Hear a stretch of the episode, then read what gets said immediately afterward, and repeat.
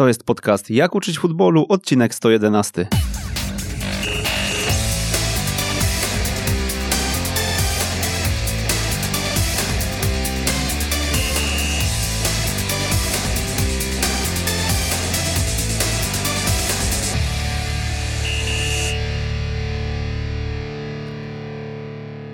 Jak uczyć futbolu? Odcinek 111. Przy mikrofonie Przemysław Mamczak. Dzień dobry, witam jak zwykle bardzo serdecznie. Mało tutaj było takich trenerów, z którymi miałem okazję wspólnie poprowadzić trening, a mój dzisiejszy gość e, to jedna z takich osób. E, mieliśmy taką przyjemność, żeby wspólnie zajęcia poprowadzić e, podczas kursu UEFA, a podczas zajęć w mikrogrupach, bo byliśmy w jednej e, mikrogrupie.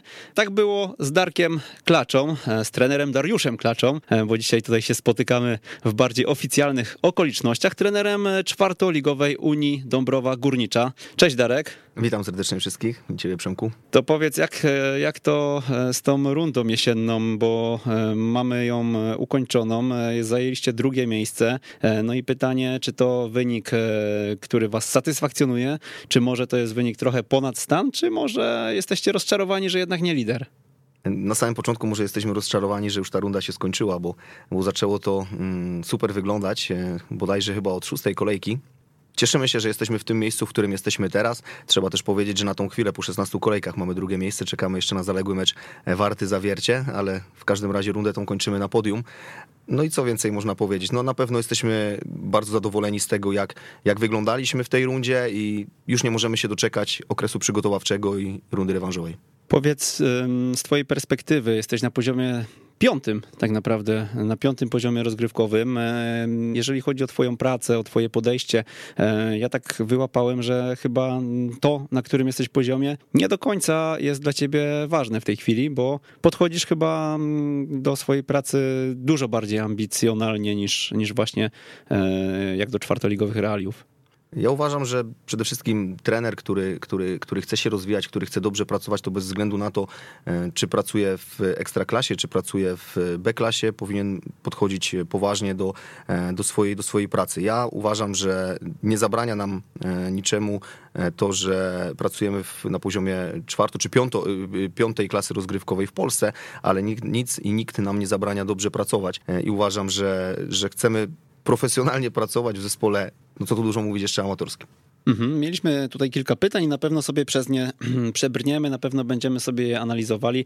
Bardzo fajne pytania podesłali nasi słuchacze i to też e, jest taki chyba dla mnie znak, że warto czasami e, zajrzeć głębiej, e, bo mam wrażenie, że takich materiałów do pracy w czwartej lidze brakuje chyba w internecie i w sieci. Jak myślisz? Zależy kto co, kto co szuka. Ja uważam, ja przede wszystkim czerpę dużo z, z, z, internetu, ale, ale też trzeba mieć jakąś swoją wizję, swój pomysł na to, w jaki sposób ma, ma wyglądać twój trening, czyli takie, takie ramy, jak ma wyglądać twoja praca, czyli takie ramy uważam, że powinny, powinny na pewno być zachowane, ale to wcale nie, nie zabrania ci czerpać od innych trenerów, z różnych źródeł, z meczy, z innych filozofii, byleby to było jakby zamknięte w twoim, w twoim spojrzeniu na piłkę nożną. Mhm. Dzisiaj sobie postaramy się wyciągnąć z ciebie jak najwięcej konkretów dotyczących tych pracy, jak najwięcej realiów, e, omówić dokładnie twój mikrocykl, e, twoje podejście, twoje priorytety w pracy na tym e, czwartoligowym poziomie, ale zacznijmy może od przedstawienia twojej osoby. My się znamy z kursu UEFA, tam no, miesiąc temu niecały ukończyliśmy go w Katowicach, tam się poznaliśmy, byliśmy w jednej mikrogrupie, a co ty robiłeś przed Unią Dąbrowa Górnicza, którą objąłeś w styczniu roku 2020, czyli, czyli niecały rok temu. Tak, jako pierwszy trener objąłem w styczniu 20 roku, ale wcześniej pracowałem w tym klubie jako asystent. Początek mojej pracy, mojej przygody w ogóle z piłką nożną to sięga aż roku 2008, kiedy rozpocząłem pracę w takiej y, szkółce w Dąbrowie Górniczej, MUKP Dąbrowa Górnicza i tam rozpoczynałem swoją, swoją pracę. Później powstał, powstała drużyna, drużyna Silentu Dąbrowa Górnicza, Następnie fuzja MUKP z Silentem się połączyło, czyli tak już, już, już jakby trzecia, trzecia, trzecia akademia, mm, ale to wszystko było gdzieś na poziomie, na poziomie młodzieżowym. E, I później nastąp, dostałem propozycję pracy jako analityk e, na poziomie centralnym w zespole Czarnych Sosnowiec. Od trenera Grzegorza Majewskiego, który wtedy właśnie prowadził, prowadził ten zespół. Skorzystałem z tej pracy, prawie rok pracowałem, pracowałem w tym klubie jako analityk. E, no i później propozycja przyjścia jako asystent do, do klubu Unii Dąbrowa e, Górnicza od trenera Piotra Pierścionka. No i styczeń 2020 roku po rezygnacji trenera Piotra e, dostałem propozycję objęcia tego, jako, jako, tego klubu jako pierwszy trener. Hmm, Dąbrowa Górnicza, jak słyszą nasi słuchacze, to myślę, że mogą kojarzyć z chłopakami z Deduktora, z ekipą Deduktora, no bo ta Dąbrowa dzięki nim na szkoleniowej mapie ma taki mocny punkt. Chyba jakieś dobre powietrze jest tam dla trenerów na pewno to dobre powietrze, trzeba powiedzieć szczerze, że, że ekipa deduktora i Mateusza Maciejskiego, który na, na dzień dzisiejszy jest dyrektorem Stali Rzeszów, to jakby mm, to powietrze dobre dla trenerów przyprowadziła do Dąbrowy i od tego momentu i szczerze powiedziawszy wielu trenerów, a na pewno mnie y, rozwinęła. Także, także to dobre powietrze powiedziałbym, że zaczęło się tam chyba bodajże od 2014 roku w, w Dąbrowie Górniczej. No właśnie, jest tak, że mm, napędzacie się gdzieś wzajemnie, czy teraz już trochę się wszyscy porozchodzili i, i tak nie jest może, ale e, pamiętam taką historię Mateusza Ludwiczaka bodajże o Florencji, że tam, e, tam się spotykali ci wszyscy malarze, rzeźbiarze, e, Michał Anioł, Donatello, tam nie chcę poprzekręcać tych okresów, ale, ale e, był taki moment, że oni wzajemnie e, gdzieś e, po prostu pracując, widząc kolegę, który nie kończy o 16, tylko dalej rzeźbi, no po prostu inspirowali się tym i szukali, szukali, szukali i potworzyli takie dzieła, o których dzisiaj, dzisiaj mówimy wszędzie. Czy też takie środowisko się inspirujące gdzieś wytworzyło tam u was? Czy jakoś macie jakieś spotkania, może coś, coś, coś w tym stylu były, były w przeszłości? Wcześniej oczywiście też y, były jako y, Mateusz Maciejski jako koordynator y, klubu MUKP Silent Dąbrowa Górnicza, no to takie spotkania cyklicznie raz w tygodniu e, organizował. Później jak już e, każdy gdzieś tam e, poszedł w swoim kierunku, mm, kilku trenerów na poziom centralny, Mateusz jako dyrektor Stali Rzeszów, no to już, że tak powiem, każdy musiał jakby te środowiska sobie organizować, organizować sam. Ja na pewno w takim środowisku jestem, współpracuję z deduktorem, na pewno bardzo mocno od nich czerpę. Mm, mamy swoje takie spotkania e, organizacyjne, w których ja też e, gdzieś tam uczestniczę i, i omawiamy różne, różne rzeczy, które, które gdzieś tam pojawiają się w piłce, które gdzieś tam chłopaki z deduktora, mm, czy z poziomu centralnego, czy, czy, czy, czy, czy z innych lig, e, nie tylko polskich, wyciągają. Powiedziałeś o swojej filozofii piłki nożnej. Jaka jest twoja filozofia? Na pewno banalna. Banalna dlatego, że chciałbym, żeby, chcę, żeby mój zespół e, dominował poprzez posiadanie piłki, czyli, czyli wielu trenerów no, woli, woli, woli pracować, grać w ataku niż, e, niż się bronić i ja, ja też e, bardziej, bardziej idę w tym kierunku, że chciałbym, chciałbym posiadać piłkę, chciałbym, żeby mój zespół posiadał piłkę, ale żeby z tym, z tym posiadaniem wykonywał progresję, czyli zbliżał się do bramki przeciwnika, bo tam najłatwiej, najłatwiej o bramkę. A kiedy tą piłkę tracimy, mm, chcielibyśmy, e, żeby jak najszybciej ją odzyskać i dalej być w posiadaniu. Czyli, czyli moim modelem, e, moją filozofią, moją filozofią piłki nożnej jest posiadanie piłki i, i, i realizowanie tego gdzieś tam, co razem z zespołem sobie założyliśmy. Mhm. Ile czasu um, trwało wdrożenie tego w Unii? Powiem tak, że Wcześniej, wcześniej z tym zespołem pracował trener Piotr Pierścionek, który, który bodajże pracował z nimi 5 lat. I, i też y, jego filozofia piłki nożnej była, była bardzo spójna z moją. I, i miałem trochę łatwiej. Miałem zespół, który, który, który potrafił się utrzymywać przy piłce, który potrafił tworzyć centrum gry, e, który potrafił, e, który wiedział, e, kiedy, kiedy zmienić i, i było mi łatwiej wdrożyć, wprowadzić pewne rzeczy, które, które gdzieś ja miałem z tyłu głowy, które uważałem, że temu zespołowi na pewno są, są potrzebne, ale jakby, jakby bazę już, już, już miałem przygotowaną. Mhm. E, jak e, wygląda wasz e, tydzień? Powiedz, poziom to nie jest profesjonalny na pewno, półprofesjonalny możemy powiedzieć, bo też raczej trudno mówić o czwartoligowcach, że są totalnie amatorami, ale opowiedz może tak na początek, ile macie treningów, jak one są rozłożone i za chwilkę sobie przejdziemy do takich szczegółów w poszczególne dni trzeba powiedzieć, że, mm, że faktycznie pracujemy na, na poziomie, no trzeba to powiedzieć amatorskim. Mamy tylko trzy jednostki treningowe w tygodniu.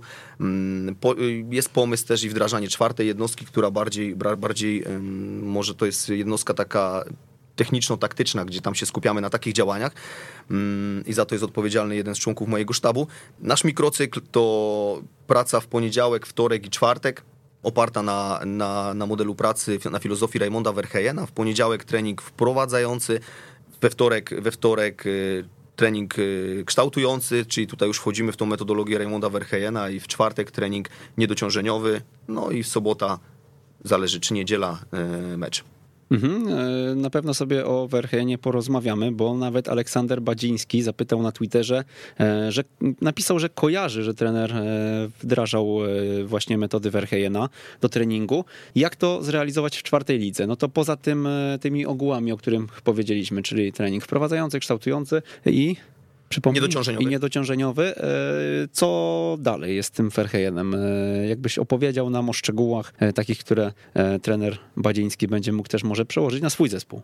W ogóle jestem zwolennikiem tego, żeby, żeby w mikrocyklu czy w cyklu pracy, żeby, żeby zawrzeć wszystko, co w piłce nożnej jest. I, i model pracy y, filozofii Raymonda Verheyena polega na tym, że, że dzieli okres pracy na trzytygodniowy bądź sześciotygodniowy cykl pracy. My akurat idziemy tym, tym, tym torem sześciotygodniowego cyklu pracy i możemy tutaj wyróżnić e, taki podział na dwa, dwa, tygodnie, dwa tygodnie pracy nad y, wysiłkiem tlenowym, e, później kolejne dwa tygodnie pracy nad wysiłkiem mieszanym i kolejne dwa tygodnie pracy nad, nad wysiłkiem beztlenowym. E, czyli mamy trzy rodzaje wysiłków, czyli w tym sześciotygodniowym cyklu, cyklu pracy zawarty jest każdy wysiłek.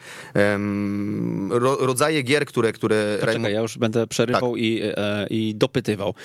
Mamy te sześć tygodni i one mm, są cyklicznie powtarzane, czyli po sześciu tygodniach kolejne. Znowu wracamy. Tak samo. Tak, tylko tak? że podwyższamy, podwyższamy mhm. wtedy. Okay, no, no, jasne. To zaraz o tym jeszcze też do tego wrócisz na pewno, ale powiedz, czyli okres e, startowy i okres przygotowawczy nie różnią się. Zawsze nie. mamy ten sam sześciotygodniowy cykl. Tak, tak Dobra? Nie ma tutaj okresu przygotowawczego, startowego. E, raczej to jest jako, jako, jako mhm. jedność. No to kontynuuj dalej.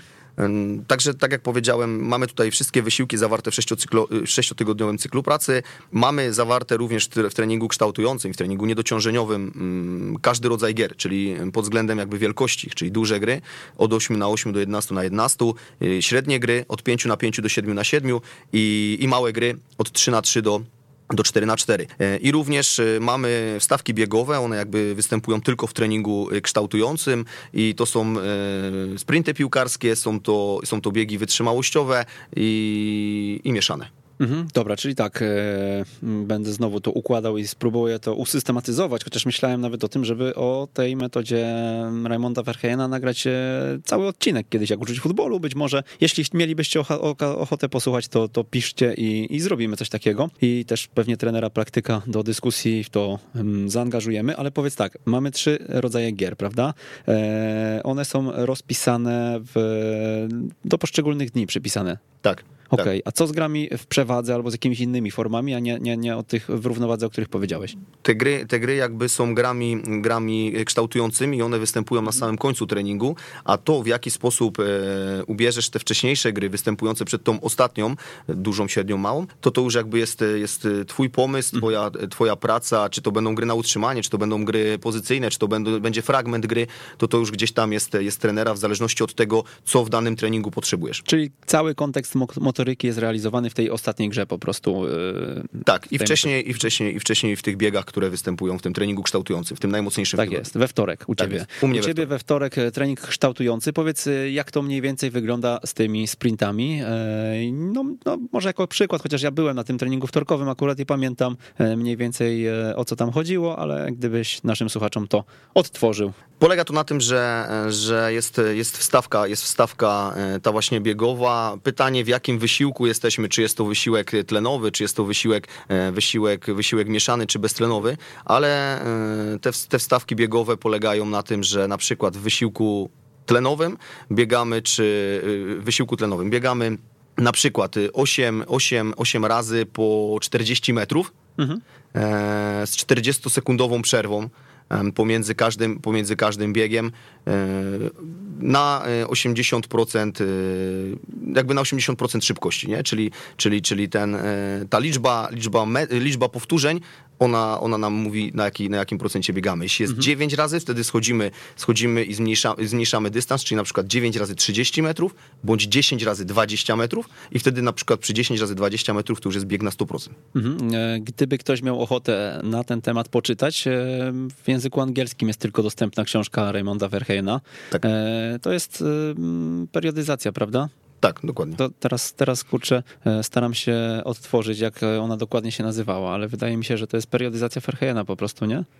Chyba tak, nawet Football Periodization? Football? Periodization. Mm, Ona nie jest przetłumaczona niestety na język polski, e, ale, ale tam w niej są wszystkie szczegóły i też e, liczby, prawda? Bo to jest kluczem tutaj raczej. No dokładnie. Na temat Raymonda Verheena już nie jedna prezentacja y, powstała, także tutaj też są te formy jakby te, te, te, tabelaryczne Mhm. No tak. do, do zaczerpnięcia z tego, z różnych prezentacji, z różnych, z różnych nawet przetłumaczonych jakichś tam e, książek, czy to na kursach, czy to, czy to, czy to właśnie z tej, z, tej, z tej periodyzacji tej angielskiej, ale no tutaj nie ma co tłumaczyć, nie? Tutaj są po prostu Ja nawet nie pamiętam, czy w prezencie od Zagłębia Lubin kiedyś e, już, e, oj, szmat czasu temu, bo to było ze 100 odcinków temu, em, w Jak uczyć futbolu, kiedy gościliśmy trenera Krzysztofa Paluszka i trenera Witolda Lisa. E, Czy oni czasami też się nie wzorowali właśnie w, w tej swojej periodyzacji na różnych rodzajach grach i tam te wymiary i czasy gier, nie wiem, czy w tej te prezentacje nie były zawarte. Jeżeli nie, no to ja to na pewno gdzieś widziałem u nich, e, o ile nic nie przekręcam, ale zdaje się, że ta myśl holenderska to mogła być powiązana właśnie z Verheyenem. Myślę, że tak, myślę, że tak. Ja akurat mam gdzieś tam prezentację od, od trenera e, Ulatowskiego, który też taką stworzył dotyczącą, dotyczącą Verheena i, i z tych form tabelarycznych gdzieś tam Mhm. e, czerpie do swoich treningów. Dobra, to powiedz mi jeszcze teraz, y, mamy, wiemy, że małe gry to jest 3 na 3 4 na 4 od 5 na 5 do 7 na 7 to są te średnie, a duże od 8 na 8 do 11 na 11 i teraz e, co z czasem i co z wymiarami tej gry? No, przelicznik Pola jest, gry, prawda? Przelicznik jest bardzo prosty, bo jeśli, bo jeśli mamy mm, 10 zawodników, na przykład w jednym zespole, czyli gramy grę 10 na 10, 10 zawodników, Mhm. to mnożnik jest 10 na 6, czyli, czyli, czyli mamy wojsko 100 na 60. Mhm. E, jeśli mamy... 10 na 6 metrów. Tak jest. Mhm, Jeśli dobra. gramy grę 5 na 5, liczymy, liczymy jakby zawodników jednego zespołu, pięciu, pięciu zawodników, znowu mnożnik, czyli 5 razy 10 to jest 50 metrów, a 5 razy 6 jest 30, czyli To wojsko przy 11 50. na 11 może braknąć boiska. Może braknąć, to jest takie 105, 100, no 105 metrów, czyli no pełny, pełny, pełny rozmiar boiska? Ale powiedz mi jeszcze, mm, a z tymi grami w przewadze, jak to się wylicza wtedy? Też one, one występują, no zwykle jak na przykład mam grę 5 na 5 plus jeden neutra, y, czy tam 6 na 5, to zwykle to pole, mm, to pole dostosowuje do tego zespołu, który jest y, w niedowadze, nie? Ale dobra, sorry, ja mm, teraz... mm, One mogą wystąpić. One mogą... Pokręciłem troszkę, bo, bo mówimy o tych grach, ale to we wcześniejszych formach, prawda? Więc Tak. ten przelicznik obowiązuje tylko dla tej gry ostatniej, e, więc tutaj mój błąd. E, Tylko możemy mieć 19 zawodników na przykład na treningu. I wtedy też musimy obliczyć pole do Mhm. No tak. ostatnich gier, na przykład tlenowych, czyli musimy zagrać grę 10 na 9 i też musimy do tego wyznaczyć pole. Zwykle ja wyznaczam pole pod, pod tą mniejszą liczbę zawodników, czyli Mhm. te 90 na 50 coś. Dobra, mm, to e, co z czasem gry?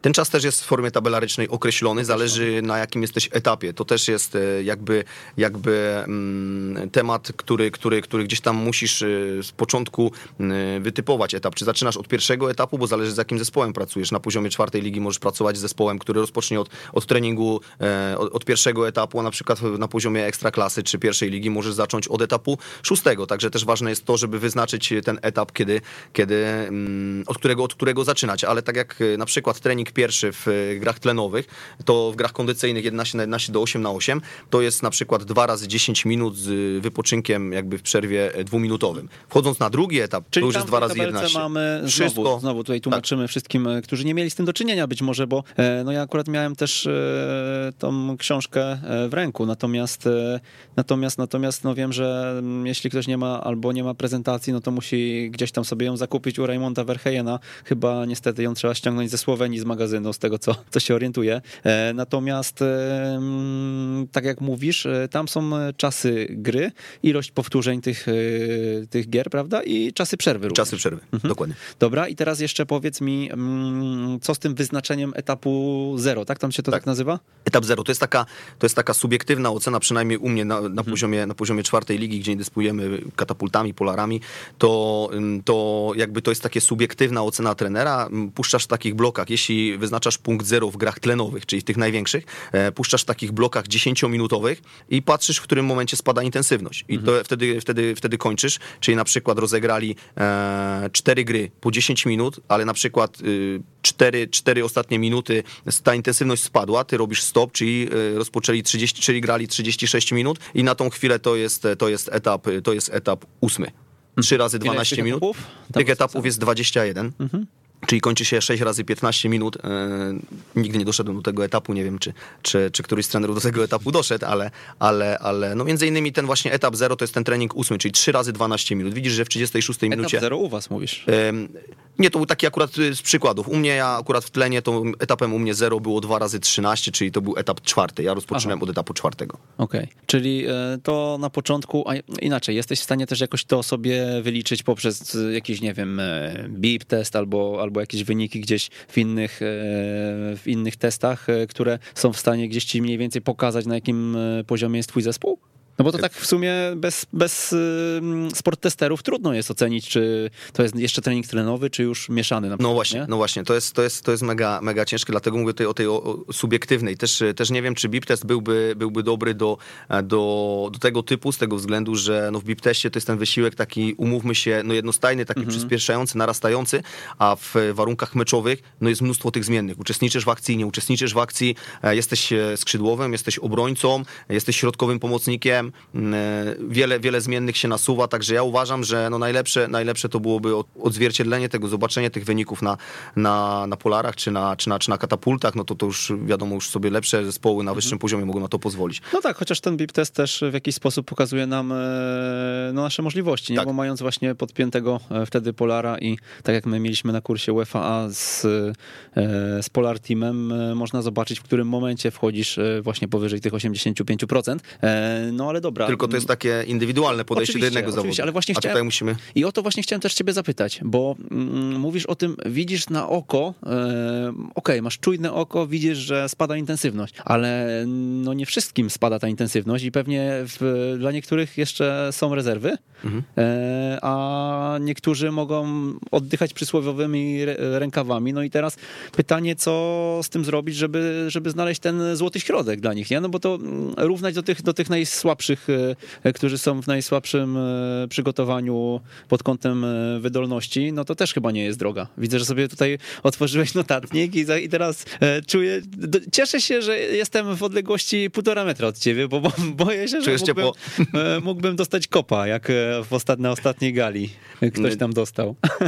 w, słuchajcie, no, Raymond Verheyen przede wszystkim mówi o akcji piłkarskiej i o tym, żeby tą akcję piłkarską rozwijać poprzez, tego, poprzez to, żeby, żeby ta akcja była na jak najwyższej intensywności, żeby ona miała pozycję, moment, kierunek, szybkość, żeby to wszystko było jak na największej, na największej intensywności. I ty patrząc taką akcję piłkarską, oczywiście nie oceniając tylko zawodnika, który jest z piłką, ale też również zawodników, którzy uczestniczą w tej akcji piłkarskiej, ale są gdzieś jakby blisko zawodnika z piłką, czy nawet daleko, ale, ale uczestniczą, są zaangażowani w tą akcją piłkarską, to ty jakby oceniasz już teraz przez ten pryzmat nie jednego zawodnika, a oceniasz już pięciu, sześciu. Czy oni są aktywni, czy oni e, dają wsparcia dla zawodnika z piłką, czy oni chcą dostać tą piłkę i już na bazie tych oceny tych pięciu, sześciu zawodników jesteś w stanie jakby ocenić, czy ten poziom akcji, ten, ten poziom mm, intensywności spada, czy, czy nie. Tak jak mówię, no jest to, jest to ocena subiektywna. Dla jednego będzie, będzie tak y, w tym miejscu koniec, dla drugiego będzie w tym miejscu, ale taki na przykład mm, moment, kiedy my wyznaczaliśmy punkt zero, bodajże chyba w maju czy w kwietniu, kiedy mój asystent stoi po, po drugiej stronie boiska, na jednej połówce, ja stoję na drugiej połówce, oglądamy, oglądamy mecz, przypatrujemy się, weryfikujemy ich gdzieś tam zadań, rozliczamy ich z zadań i, i moment, kiedy, mm, kiedy oceniamy subiektywnie, że to jest teraz, zaczęliśmy się iść w swoim kierunku, także mogliśmy się pomylić o minutę plus minus, no to to jakby jest etap jeden w dół, jeden etap do góry, także Okej. mocno, mocno to, jest, to jest zauważalne. Jeszcze jak znasz ten zespół, my z tym zespołem w maju wyznaczając punkt zero, bo wcześniej wyznaczaliśmy w styczniu, ale, ale pandemia, mm, później nam to pokrzyżowała, musieliśmy to robić od początku, no to jak już znasz swój zespół, no to wtedy, wtedy znasz możliwości poszczególnych zawodników i wiesz, że, że, że to już gdzieś ta akcja piłkarska spada, koniec, nie? No dobra, to jeszcze teraz powiem tak, czy ty później, w trakcie już procesu treningowego, reagujesz jakoś na to, że źle wyznaczyłeś ten punkt zero? Na przykład inaczej, jak możesz to zrobić? Bo jak rozumiem, oceniasz, wyciągasz jakieś, jakąś, jakiś element, moment w, tym całym cyklu, wyciągasz sobie tabelkę i mówisz, dobra, gramy te dwa razy 10, tak? Czy tam trzy razy 8. No dwa razy 10 pierwszy etap, no to Tak. możemy... No, tak, no powiedzmy, nie? No i dwa razy 10 minut, yy, no i zaczynacie yy, i okazuje się, że nie, no jest yy, za krótkie to, bo oni są, są wypoczęci po tych 20 minutach i yy, na dobrą sprawę tempo jest bardzo intensywne, wszystko wygląda super. Można byłoby im to wydłużyć. To co, przeskakujesz te etapy, czy... Oczywiście, oczywiście. Raymond Verheyen często się wypowiada i mówi o tym, że to jest twój zespół, to ty musisz czuć, to ty musisz zmienić, to ty musisz dodać, to ty musisz odjąć, to ty musisz zmodyfikować i, i jeśli widzisz, że oni, że to jest dla nich za lekkie, mm, no to nie ma problemu, żebyś na przykład o dwa etapy podniósł to do góry. Tylko to już jest różnica wtedy e, dwóch minut na całych, na, ca, na dwa razy 10 przechodzimy na dwa razy 12, to już jest różnica czterech minut. To tutaj jest naprawdę taki duży bufor, y, bufor y, pomyłki, mm, dlatego zwykle no, uważamy, że, że, że nie mylimy się. O minutę, tak jak mówię, możesz się pomylić na, w połówce, czyli to się robi dwie minuty w dwóch, y, w dwóch połowach, ale takie cztery minuty to, to już jest mimo wszystko dużo. Ale pewnie takie rzeczy występują i wtedy jeśli widzisz, że to jest za lekko, że to była zbyt lekka praca, możesz to podnieść. Tylko z taką świadomością, że pamiętaj, że tych cykli może być na przykład sześć w rundzie i, i oni za chwilę będą musieli kończyć na etapie jeśli podniesiesz im na czwarty, to będą musieli kończyć gdzieś na etapie dziewiątym i czy oni wtedy też będą in- intensywnie e, pracować, ta akcja piłkarska na tym dziewiątym etapie, gdzie już jest 3 razy 13 minut, e, czy ona będzie też e, efektywna, nie? Mhm. No to powiedz mi właśnie, e, za chwilę zapytam o twoje doświadczenia, ale powiedz mi, e, rozumiem, że w trakcie sezonu, w miarę jego upływu, e, wzrastacie cały czas. Tak, wzrastają etapy. Mhm. tak, wzrastają obciążenia, bądź e, spadają czasy przerwy, czyli też jakby Okej, no tak, zwiększa, no, się, zwiększa się obciążenie, generalnie, tak. A powiedz, y, a nie mieliście, mm, bo rozumiem, że to cały czas było na oko, e, nie mieliście, no oko, okej, całego sztabu trzyosobowego, czyli powiedzmy e, dosyć precyzyjnie, powiedzmy to było przez was określone, ale czy nie myśleliście, żeby właśnie, nie wiem, komuś e, takiego polara podpiąć i sprawdzić go w perspektywie tygodnia czy dwóch, czy, czy nawet kilku osób, no bo przecież no, nawet ja mam taki zegarek i to też no, nie chodzi o to, żeby podpinać cały zespół 20 osobom, sprezentować e, za kilkaset złotych sprzęt, ale, ale, ale nawet e, w perspektywie trzech, czterech zawodników na różnym poziomie spróbować nie? I, i sobie wyznaczyć coś takiego. Znaczy temat, temat, temat Polara pojawił się, pojawił się teraz i miejmy nadzieję, że w rundzie rewanżowej już będziemy mieli do tego dostęp. Z góry dziękuję e, sponsorom. I, ale powiem tyle, że jeszcze mm, rzecz, którą na pewno trzeba nadmienić, że o ile jest to jakaś tam subiektywna ocena, taka może gdzieś tam czutka, to muszę powiedzieć jedno, że wcześniej za mm, pierwszego trenera, jeszcze jak byłem asystentem, e, w, klubie były, były polary, czyli każdy miał zawodnik do dyspozycji pasek, zegarek, tylko że była to własność trenera. I on po tym, jak odszedł z klubu, no to, no to, no to zabrał, zabrał ze sobą mm, ten sprzęt. Dlatego, a, a my w, teraz w kadrze mamy tylko dwóch nowych zawodników, także mamy takie no, bazę jakby, bo ci zawodnicy... To e, wszystko wyjaśnia. to No to, wszystko- to, co no powiedziałeś, to w zasadzie wszystko wyjaśnia. E, no dobra, czyli em, wzrastają te etapy z biegiem czasu, e, a co się dzieje po sezonie, powiedz? No po sezonie przychodzi y, okres takiego roztrenowania, ym, no i przychodzi na przykład styczeń, tak jak teraz będziemy się spotykać 11 stycznia i znowu będziemy To macie wyznaczać... przerwy już? Y, tak, już mamy przerwę, już mamy przerwę. Oj, Ten okres sporo, roz- półtorej miesiąca. Półtorej miesiąca. No, takie akurat mamy teraz realia i, i, i tak akurat zakończyliśmy to z dniem 20 bodajże drugi. To jeszcze drugi powiedz, listopad. to no tak kurczę, skaczemy trochę może, ale, ale bardzo ciekawe wątki. E, powiedz, czy mm, jeżeli taką długą przerwę macie, to dostali zawodnicy jakieś rozpiski od ciebie? Tak, tak. Wysłaliśmy każdemu z zawodników takie indywidualne rozpiski, bardziej może e, takie na, na delikatne podtrzymanie tlenu, żebyśmy znowu od 11 nie zaczynali z takim typowym zero. No też pytanie, wierzę głęboko w świadomość swoich zawodników, że, że, że je wykonają. No, też trzeba powiedzieć jedno, no to są zawodnicy, którzy też e, gro z nich pracuje, e, ale, ale uważam, że poważnie podchodzą do tematu e, piłki, do tematu tego, e, co robimy, jak pracujemy i, i wierzę, że, że to wykonają i nie będziemy musieli zaczynać od takiego typowego zera 11 stycznia, kiedy spotkamy się na przygotowaniach do rundy rewanżowej. No właśnie, opowiedz o tym, e, co się dzieje e, po tej przerwie. E, Doszliście, tak jak sobie powiedzieliśmy, od czwartego do dziewiątego etapu, powiedzmy. E, No i co, i lecicie z dziesiątym? Czy... Nie, wyznaczamy punkt zero.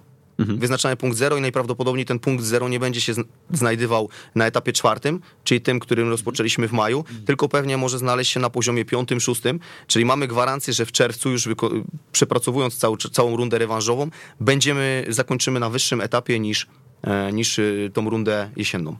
Jak szacujesz mniej więcej, który to będzie etap? Etap zero? Pytanie, pytanie, pytanie też, y, o który, o który wysiłek chodzi, bo to też jest tak, Aha, że... no właśnie, to też chciałem dopytać, ale to, to miałem y, właśnie kolejne pytanie. Etapy zero Rozumiem, mogą się różnić. Trzy e, są, e, po 21 etapów jest e, i zarówno w tlenie, w mieszanym, jak i w beztlenie, tak? Do końca, nie, te, w tlenie jest 21, w mieszanym 15, oczywiście tutaj trochę wspomagam, a w beztlenie 13 etapów. Mhm, Okej, okay, dobra. 13. Mm. One nie muszą się znaleźć w tym samym miejscu, bo, bo o ile w tlenie wyznaczasz w takich sekcjach 10-minutowych, takich grach 10-minutowych i też subiektywnie, w naszym przypadku, subiektywnie oceniasz e, spadek akcji piłkarskiej, o tyle w e, mieszanych wysiłkach, czyli tych 7 na 7 do 5 na 5, mm, to już będą bloki 4-minutowe, czyli po czterech minutach będziesz, e, będziesz oceniał i w blokach tych beztlenowych, no to praca trwa w tych blokach minutowych, jednominutowych. Aż mi nie pasuje ten, ta subiektywna ocena do Verheena, bo ja, ja, wiem, że tak jest, bo ja to też pamiętam e, gdzieś, e, gdzieś wcześniej miałem z tym do czynienia, ale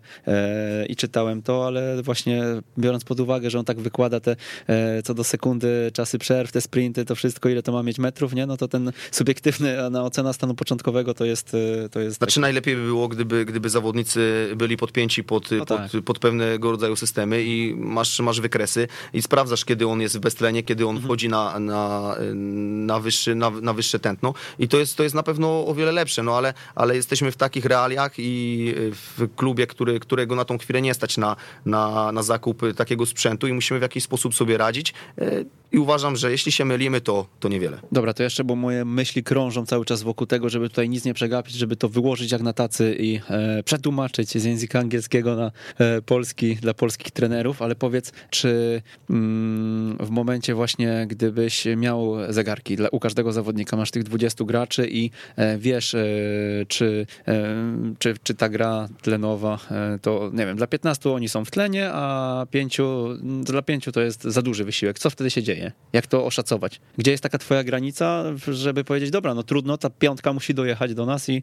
i nie wiem, wtedy dajesz im jakieś dodatkowe zadania, czy, czy co się dzieje? No uważam, jeszcze nigdy jakby nie wyznaczałem etapu zero, mając, mając taki sprzęt, mhm. ale uważam, że, że na pewno bardziej bym się wzorował na tej większej grupie, czyli większa mhm. grupa, jeśli jest w beztlenie, a, in, y, a czy tam w tlenie, a, a ta pozostała weszła na, y, na namieszane, namieszany wysiłek, to na pewno wzorowałbym się na tej grupie, która po prostu objętościowo jest, jest, jest większa. To znaczy, że i oczywiście z zachowaniem tego, że ta akcja piłkarska jest cały czas y, na wysokiej intensywności, bo to też jest bardzo ważne, bo Raymond Verheyen przede wszystkim mówi o akcji piłkarskiej, że ta akcja piłkarska ma być na bardzo wysokim poziomie intensywności i to musi być jakby zachowane, plus do tego wyniki z polarów czy z katapult, wyniki e, na jakim jesteśmy wysiłku. Ja uważam, że to można wtedy połączyć i znaleźć o wiele lepszy środek niż subiektywna ocena. Nie? To powiedz, w czwartej lidze Unia Dąbrowa Górnicza, na jakim jest teraz etapie e, i jakie to są czasy gier, jeżeli byśmy sobie rzucili okiem w tabelę? Jeśli chodzi o... Jeśli chodzi o mm, poniedziałek.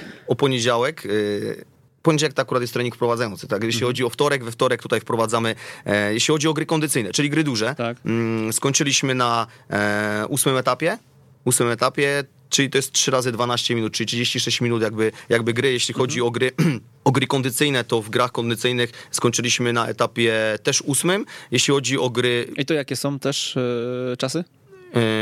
Yy, o gry kondycyjne mówię w, w, tym, w, tym, w tych mieszanych grach i to są gry akurat 4 razy 7,5 minuty Dobra. z dwuminutowym czasem przerwy i gry małe, gry beztlenowe, to tutaj weszliśmy na poziom dziewiąty. Dziewiąty dwa razy y, sześć gier, czyli jakby mamy teraz dwie serie, sześciu gier mhm. i y, każda trwa jakby trzy minuty, a wypoczynek minutę.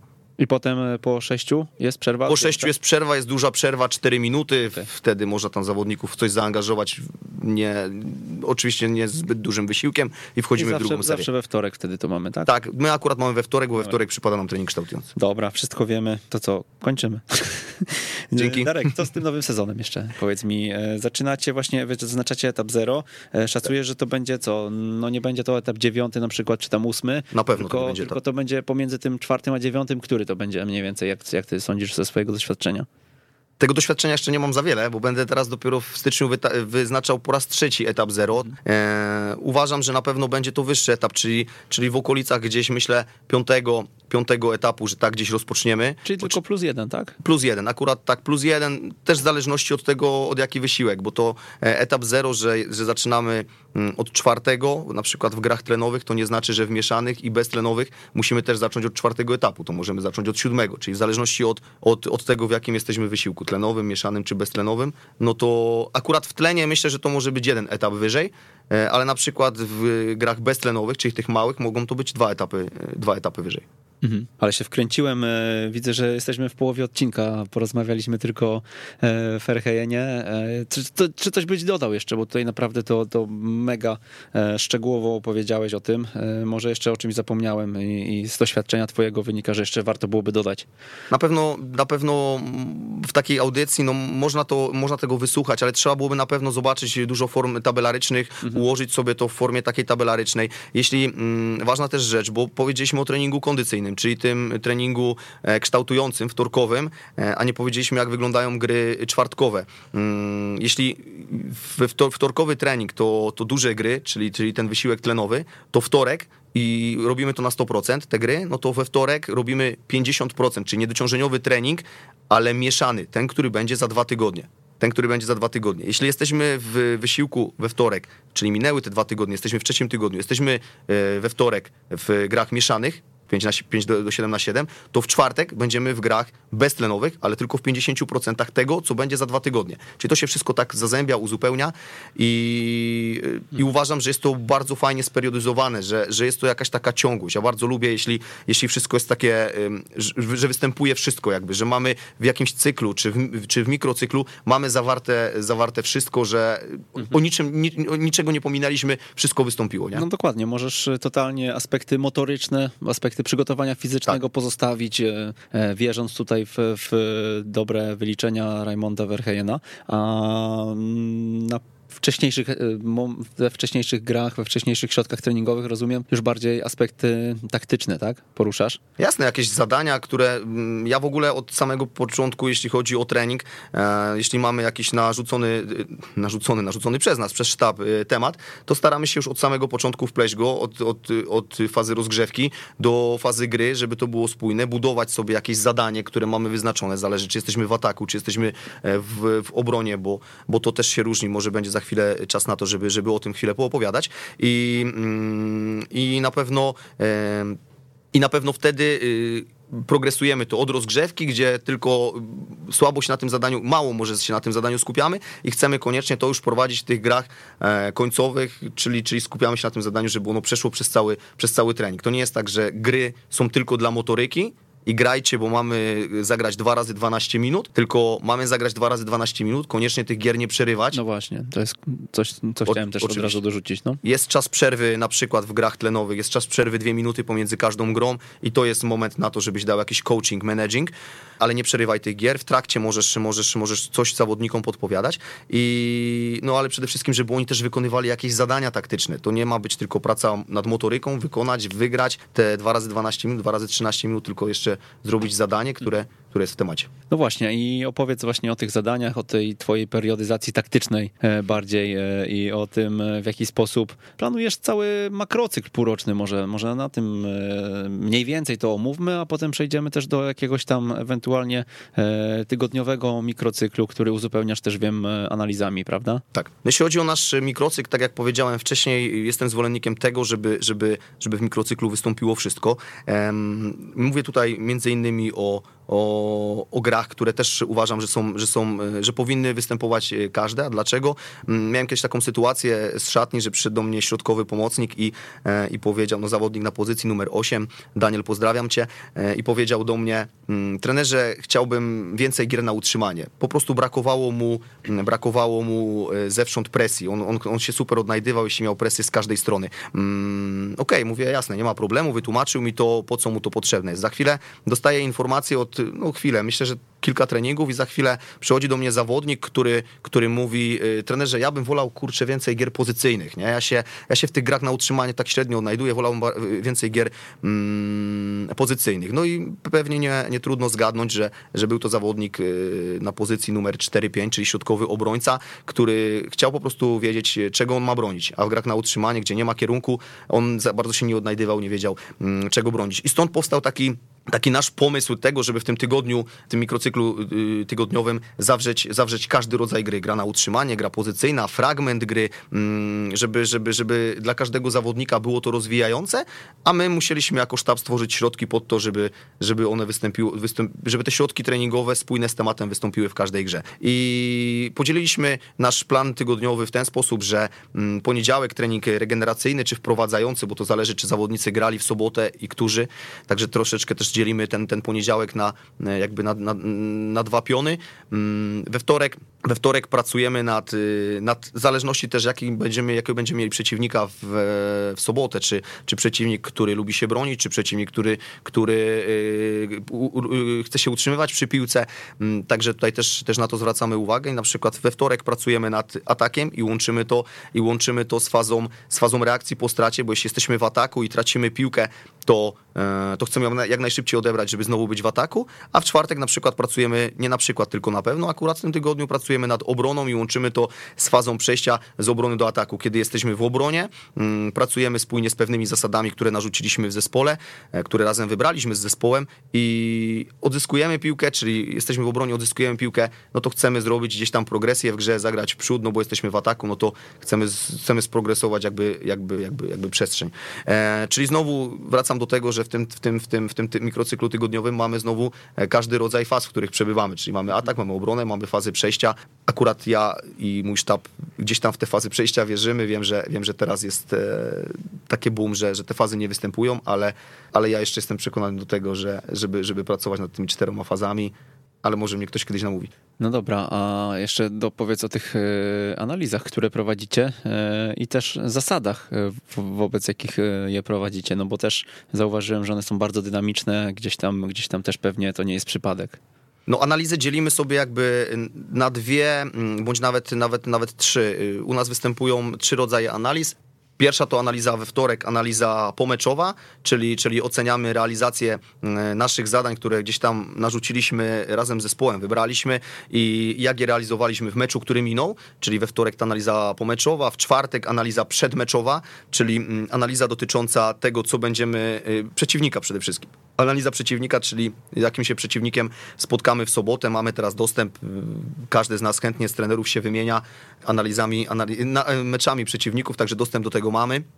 I akurat u nas trener analityk to gdzieś tam obrabia. I trzecią formą, którą e, analizy jest analiza e, treningu, treningu wtorkowego i też jeśli jest, czyli tego najmocniejszego i wtedy wyciągamy e, zadania, które, które, które razem z zespołem zadecydowaliśmy, że będą w tym treningu kształtującym i, i pokazujemy te realizację tych zadań jakby w, w trakcie treningu. Ale na, ten, na, tą, na tą analizę tre, treningu wtorkowego no nie zawsze jest czas, przez to, że mamy tylko trzy spotkania, trzy spotkania w, w tygodniu. Czy mm, te trzy treningi to jest twoim zdaniem optimum? Bo tak e, patrząc na ambitny zespół, e, który tam u was, u, u was widziałem, to e, może chcieli chłopaki jeszcze jedną jednostkę dorzucić.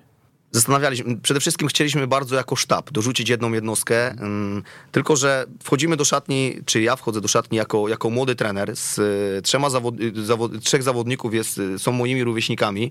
Zawodnicy, którzy przez pięć lat byli prowadzeni w takim, w takim szablonie trzech treningów, i obawiałem się, nie powiem trochę, że, że od razu spotkam się z taką ścianą, z takim, z takim buntem zawodników, gdzie, gdzie, tak jak mówię, większość z nich pracuje, pracuje też również na zmiany, że jeśli dorzucę tą czwartą jednostkę, na samym początku mogę sobie już gdzieś tam szatnie obrócić przeciwko sobie. I, i podtrzymaliśmy tą trzecią jedno, trzy jednostki, mm, wprowadzając bardzo delikatnie tą jednostkę numer cztery, czyli tą taką techniczną, taktyczną, wiele rozumienia gry i tak dalej, ale ona jakby nie, ona była y, dobrowolna, czyli kto chciał, to przychodził, no i na 21 zawodników, których mam w kadrze, to taka frekwencja przez pierwsze chyba trzy treningi, te dodatkowe, to było około 15-16 zawodników. Także, także to uważam, że, że mega y, świadome podejście, podejście zawodników. Później e, trochę puchary, które nam rozregulowały tą, tą, e, tę środową dodatkową jednostkę, no bo, no bo w środę puchary. E, później warunki atmosferyczne, szybko, szybko, szybko ciemno i, i jakby, jakby był problem już z tą czwartą jednostką, ale rzeczywiście przekonanie zespołu było fajne. Nie chcę obiecywać, co będzie od stycznia, bo mnie może słuchają. No, a powiedz, ja tak e, podczas stażu e, w ramach kursu też byłem w Piaście Żmigród e, z trenerem Sochą, się tutaj widzieliśmy w radiu mm, i rozmawialiśmy sobie o ich pracy, ale e, taką moją obserwacją było mnie między innymi to, że ci zawodnicy na poziomie trzeciej ligi potrzebują dużo regeneracji jednak, bo tak jak mówisz, oni są też w pracach, często na zmiany i trzy, oni akurat mieli cztery jednostki w treningu treningowe, plus taki bardzo mocno e, wycieńczający w weekend mecz, e, no to jest dla organizmu no, 30-letniego faceta e, czy 27-letniego faceta dużo, dużo po prostu, bo, bo no, ten gość nie przychodzi później na 12 godzin snu, jak swego czasu opowiadał Grzegorz Krychowiak, tylko no, często na 6 i wstaje później na 10-godzinną zmianę, tak?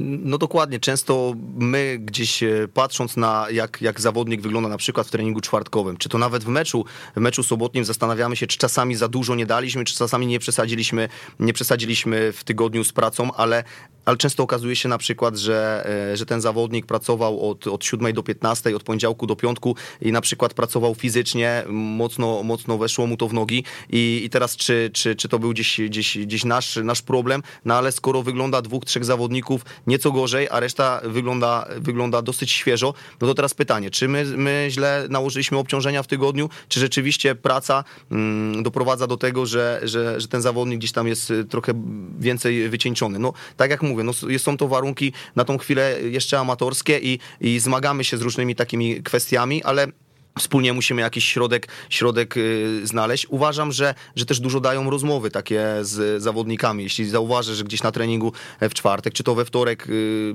zawodnik trochę szuka takiej, żeby być troszeczkę dalej od piłki, e, co, co jakby ta jego akcja piłkarska widzę, że nie jest taka mega intensywna.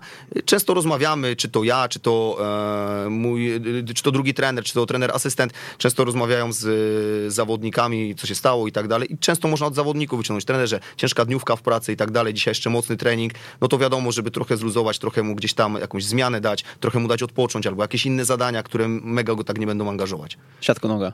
Uciekam od tego. Zrobiłem w przeciągu 10 y, miesięcy mojej pracy w czwartej lidze chyba dwa razy siatko nogę. A to jest jakiś e, tego powód, czy? Tak, inne podejście do treningu poniedziałkowego. Mhm. Poniedziałkowego. No. Poniedziałkowego, czyli wprowadzającego regeneracyjnego. E, no ja tak myślę, że to jest naprawdę skomplikowane, bo e, obserwując tych e, chłopaków w Żmigrodzie pamiętam, że no, no to było coś, co mnie tak uderzyło, że jednak ja być może bym chciał tak zawsze mocniej, zawsze docisnąć, wycisnąć, ale, ale jednak ta regeneracja jest istotna i nawet z trenerem Sochą, jak rozmawialiśmy, no ktoś tam ma trójkę dzieci, z czego jedno ma trzy miesiące i po prostu no wiadomo, że ma też ciężką noc i, i, i, i po takim dniu jeszcze w pracy, to on nawet nawet w ogóle nie przychodził na niektóre treningi, e, ale zespół to akceptował, bo to jest e, po prostu, tak jak powiedziałeś, poziom półamatorski czy nawet amatorski. Bartek Gołębiewski pyta, jak trener monitoruje obciążenia w czwartej lidze. To jest chyba dobry moment, żeby na to odpowiedzieć. Trochę już powiedziałem mm, wcześniej o tym, że że trochę dojście do, do, tych, do, tych, do tych y, metod y, monitorowania obciążeń mamy utrudnione albo nie mamy go nawet wcale. U nas y, w klubie oczywiście można wprowadzić skalę Borga. My akurat tej skali Borga nie wprowadziliśmy. Dużo po prostu rozmawiamy z zawodnikami i to jest jakby taka jedyna, jedyna nasz, jedyny nasz monitoring zawodników. Mm, na tą chwilę przynajmniej dużo z nimi rozmawiamy. Kiedy widzimy, że, e, że ktoś jest zmęczony, bądź gdzieś tam e, trzyma się za nogi, e, no to, no to, no to wiemy, że coś, że, coś jest, że coś jest nie tak. Aczkolwiek jeden z moich zawodników co mecz narzeka, że, że mocno wchodzi murawa mu w nogi, a, a jest jednym z wyróżniających się zawodników i, i akurat od niego informacja, że, że coś boli, że coś się czuje nie tak i tak dalej, to jest dobry prognostyk przed, przed nadchodzącym meczem. Także też do końca to, na to trzeba uważać. Ale jest to na pewno kwestia, którą musimy mhm. i chcemy, chcemy, chcemy poprawić, żeby, żeby, żeby y, w ogóle w jakiś sposób monitorować te obciążenia, nie tylko, nie tylko podczas, podczas rozmowy. Aleksander Badziński pyta, e, nad jakim aspektem organizacji gry trener poświęca najwięcej uwagi? Chyba jakiemu aspektowi po prostu, tak? Tak jak powinno brzmieć. Tak jak powiedziałem, jestem sfiksowany na punkcie posiadania piłki, y, i, i, i, czyli grania takiej, my to nazywamy małej gry i progresowania i bliżej, bliżej, bliżej bramki przeciwnika. Bardzo dużo poświęcamy mm, centrum gry. Ja uznaję, że w centrum gry jest zawodnik z piłką i zawodnicy dla niego po jego lewej stronie, prawej i zawodnik wyżej. Oczywiście poza centrum też są ustawieni zawodnicy, którzy, e, no zależy też jaka to jest pozycja, ale którzy mogą na przykład wbiegać w przestrzeń i, i doprowadzam do tego, żeby zawodnicy i na tym jakby naj, naj, najczęściej, najwięcej pracujemy, żeby zawodnicy umieli ocenić, kiedy, kiedy tracą przewagę w tym centrum gry, albo kiedy tą przewagę mają i mogą dalej to centrum gry e, tworzyć i w tym centrum przebywać. No bo jeśli mamy czterech zawodników zaangażowanych w centrum gry, trzech zawodników zaangażowanych w centrum gry, to grając tam grę 3 na 1, 3 na 2, my możemy dalej utrzymać to centrum. Ale grając tam grę 3 na 4, to jest pewne, że tą piłkę stracimy. No to w tym momencie musi nastąpić decyzja o zmianie strony, i po prostu zmiana tej strony. Czyli, czyli w, mojej, w mojej takiej ocenie najważniejsze jest to, żeby zawodnicy wiedzieli, w którym momencie dobrze komunikowali, w którym momencie zmiana strony i chyba to jest taki. Um, taka, taka, taka rzecz, której najwięcej poświęcamy, poświęcamy czasu, bo ona jest bardzo spójna z naszym, z naszym modelem i z naszą filozofią gry. To przebrniemy sobie jeszcze przez pytania. Rufin Wójtowicz pyta na podstawie twojego doświadczenia, co jest lepsze dla młodych zawodników, CLJ czy trzecia, czwarta liga? Powiem tak, y, nigdy, nigdy nie pracowałem z zawodnikami na poziomie e, Centralnej Ligi Juniorów, ale mm, mam bardzo, y, bardzo dużo. Dziewięciu zawodników w 19-osobowej kadrze, którzy mają poniżej 20 roku życia, a najmłodszy zawodnik, który jest u mnie w zespole ma lat 15. E, od trzech miesięcy, właśnie o tym 15-latku, od trzech miesięcy y, jest na, na wypożyczeniu, wypożyczyliśmy go ze Stadionu Śląskiego. Różne mm, informacje słyszałem, że to jest zawodnik, który nie jest gotowy na to, żeby uczestniczyć w treningu, e, w treningu seniorów, że może mu się znudzić ta piłka, że zobaczy, że sobie nie radzi i tak dalej. Dla mnie najważniejszym spojrzeniem na to i taką informacją było to, czy on popsuje mi trening, czy on mi tego treningu nie popsuje. E, wpuszczając go w takie środowisko mojego zespołu, uważam takiego świadomego zespołu, który, który dobrze rozumie e, nasze granie, naszą filozofię, nasz model gry. Dla mnie najważniejsze było to, czy on mi popsuje trening. On mi tego treningu nie popsuł, e, wręcz nie tracił piłek, potrafił się przy piłce utrzymać. Czyli wszystko, czyli już w jakiś sposób miał szacunek zespołu, czyli już e, nie bali się mu podać piłkę, bo wiedzieli, że, że, że, że raczej tej piłki, tej piłki nie straci. I wszystko już wiedziałem, że, że, że każda kolejna rzecz, którą będziemy robić, to będzie tylko dla niego, tylko dla niego, tylko go budować jako zawodnika. Bardzo poprawił grę w obronie i yy, no i w ataku, tak jak mówię, no jest, yy, jest zawodnikiem, który przede wszystkim nie traci, a wszystko, co zrobi więcej, no to to już jest tylko dla niego, dla niego plus. Uważam, że dobre środowisko trzeciej, czwartej ligi, w moim odczuciu, tak jak mówię, nie znają centralnej ligi juniorów, ale dobre środowisko czwartej, trzeciej ligi jest um, cenniejsze niż, niż centralna liga juniorów. To jeszcze powiedz, jak te proporcje w zespole u ciebie. Powiedziałeś, masz bardzo młody zespół. Gdzieś widziałem średnią 22 lata, czy to? Dokładnie, to u mnie. E, to gdzieś tam u ciebie właśnie na stronie, jak się przygotowywałem chyba, e, widniała taka statystyka, albo w twojej prezentacji. O, tam. Też jest. Tam to było, dokładnie. E, za chwilę o tym powiemy. To powiedz, e, poza tymi dziewięcioma zawodnikami na poziomie właśnie juniora starszego, tak? Czy poniżej 20 lat? Poniżej 20, poniżej 20 lat chyba dwóch zawodników e, pomiędzy, no tam 19-20 lat, reszta, reszta 18-17, no i ten jeden rodzynek 15-letni. Mhm.